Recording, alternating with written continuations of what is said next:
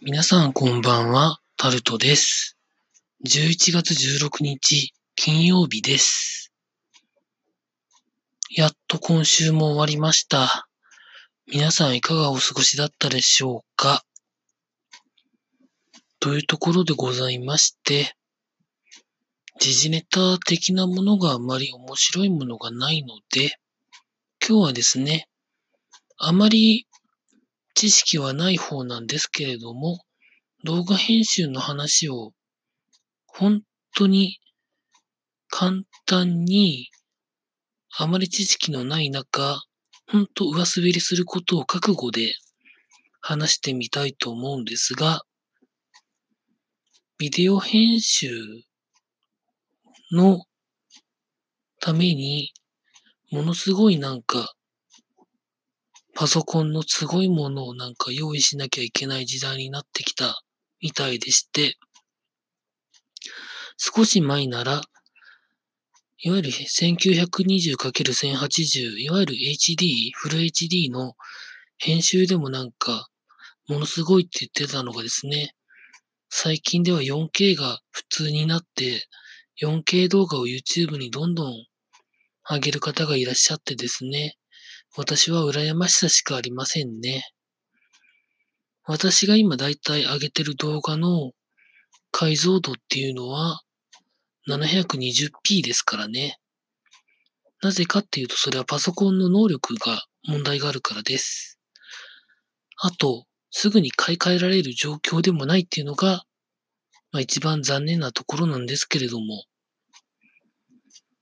あとはビデオ編集するためのアプリやソフトの性能がどんどん上がって使いたいけれどもパソコンの能力の方が負けてしまってソフトやアプリの能力をうまく引き出せないという状況がですね、私にはあります。だいたい定番のアプリやソフトで言うと Adobe Premiere あと最近ものすごく使う人が増えた DaVinci Resolve。Mac で言うと Final Cut 10とか Pro。あと、その他で言うと、ソニーの Vegas Proだったり、なんですかね。あと、グラスバレーのエディウスだったりとか、まあ、あといろいろ他あると思うんですけれども、そういうものを使うために、パソコン買い替えましょう。メモリいっぱい積みましょう。ハードディスクを SSD にしてもっと速いやつにしましょうみたいな。まあ、ある意味、あり地獄みたいなことにまあなってる皆さん多いと思うんですが、どうなんでしょうか。元々のネタをどう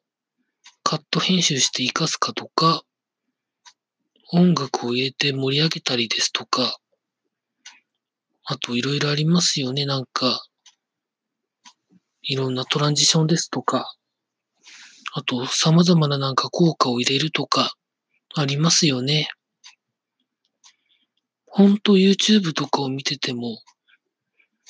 なんかものすごく時間かかってそうみたいな動画とかもありますよね。